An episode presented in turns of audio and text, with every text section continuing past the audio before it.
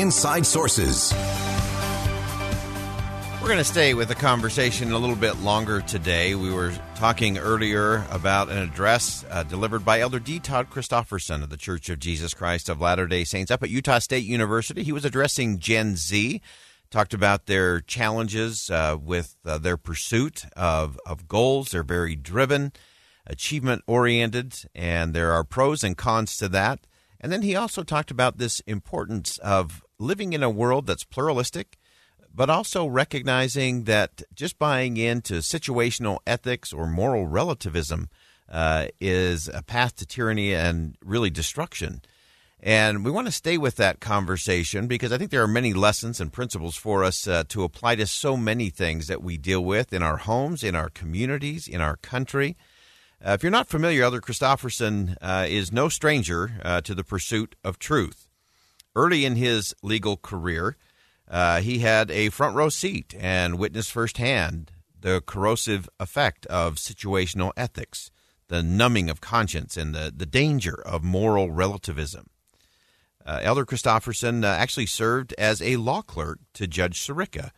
Uh, that might not ring a bell to some of you, but that was uh, back in the 70s, and it was actually during the Watergate scandal, which, of course, ultimately led to the resignation of President Nixon and as that young law clerk to Judge Sirica, uh, D. Todd Christofferson uh, really did see what happens when we buy into situational ethics and moral relativism.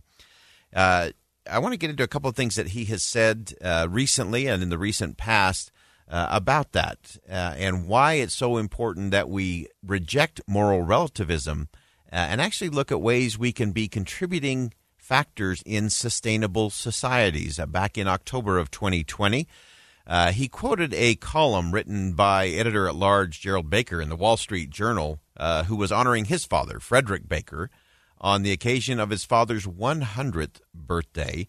And he talked about, again, going back to this good life, what that is, and what that actually means in society today.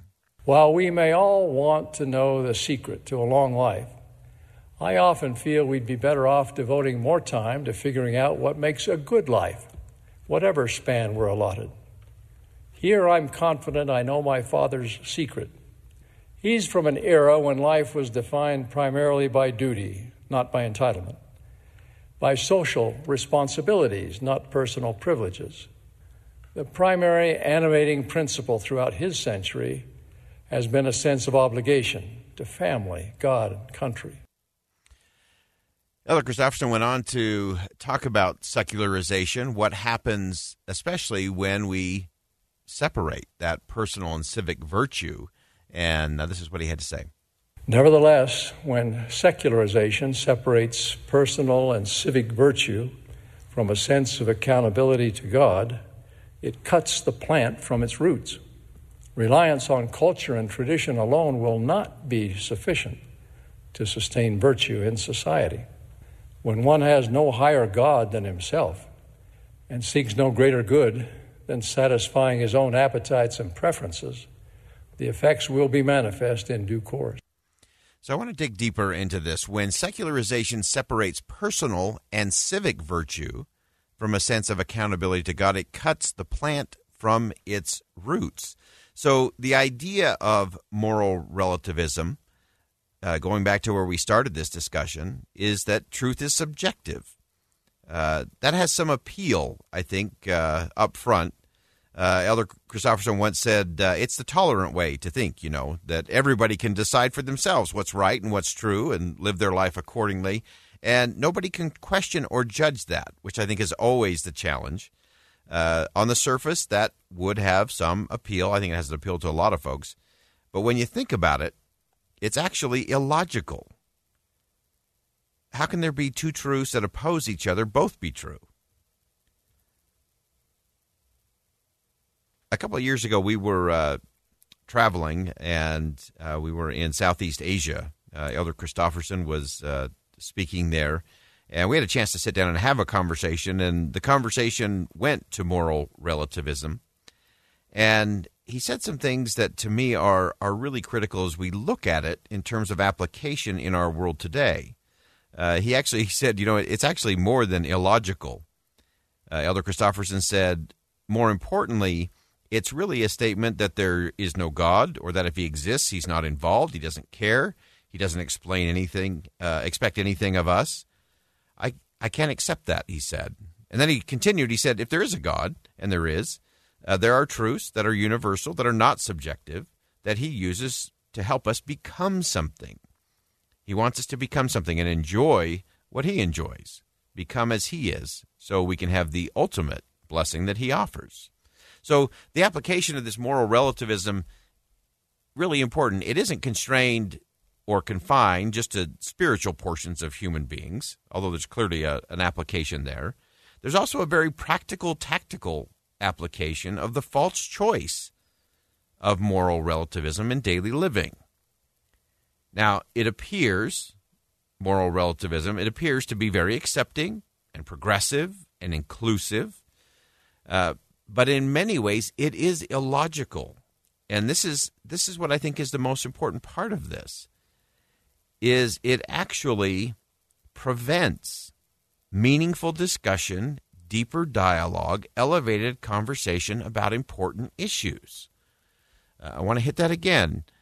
Moral relativism always appears to be this kinder gentler accepting progressive inclusive thing but it actually prevents the meaningful discussions from happening. You can't have a crucial conversation if everyone is the determiner of truth and declares that their own truth is unquestionable, meaning if you disagree with me, you're, you're attacking me. It's a personal attack. And that actually leads to the real breakdown of communication. And the result of that is it actually creates more conflict. Uh, Elder Christofferson said it's not a discussion of pros and cons or what may or may not be true. It is this statement if you disagree with my perception of what truth is, then you're attacking me. Because that's just me. And to me, that's the real danger in all of this is that moral relativism not only impacts so many other things, it prevents crucial conversations from happening. And sometimes people say, well, I'm just setting boundaries. Uh, but if the boundaries only apply to you and not to the other person, uh, you you really aren't being very open minded and inclusive and accepting yourself. The most important thing that we cannot lose in our society is our curiosity, our ability to learn, our ability to be influenced by other people's opinions, to take in more information and then, if needed, I know this is hard for many, to change our mind or to admit that we were wrong. We criticize this in so many people that we disagree with, that they just won't listen to us, or that they're just too defensive, or that they're so locked into what is their truth that there's no space for any other truth. Uh, that is not a formula for a sustainable society for a good government, a good business, a good marriage, a good family. And so we have to reject that in a in a way that actually matters. Elder Christofferson told me when we were in uh, Jakarta two years ago, he said, No wonder we have such division and conflict in the world if that's the way we're going to think. It doesn't work moral relativism doesn't work. It doesn't work for society. It doesn't work logically, and it's not true. Truth is truth. And if we're guided by truth and absorb and learn as much as we can, so much the better. So much the better for ourselves and society because that's how we change, that's how we evolve, that's how we improve. And so that's ultimately the test and uh, just some great insight, I think, uh, not just for Gen Z uh, up at Utah State University, uh, where Elder Christofferson spoke earlier this month, but it's good for all of us uh, to make sure that we're not being so defensive about what we believe that we have space to learn and be curious about what other people believe, why they believe that, and then ultimately we can get to truth, because truth really is truth. We can live together in a pluralistic society without abandoning truth. We can have respect, even reverence for people. That's the cure for the cancer of contempt in society. More importantly, it allows space for all to learn, all to, to grow, all to improve. Uh, that's ultimately where we have to get. Respect, reverence for others, and rejecting moral relativism is part of the plan. I'm Boyd Matheson. Thanks for joining us on Inside Sources. See something that inspires, say something that uplifts, and do something that makes a difference.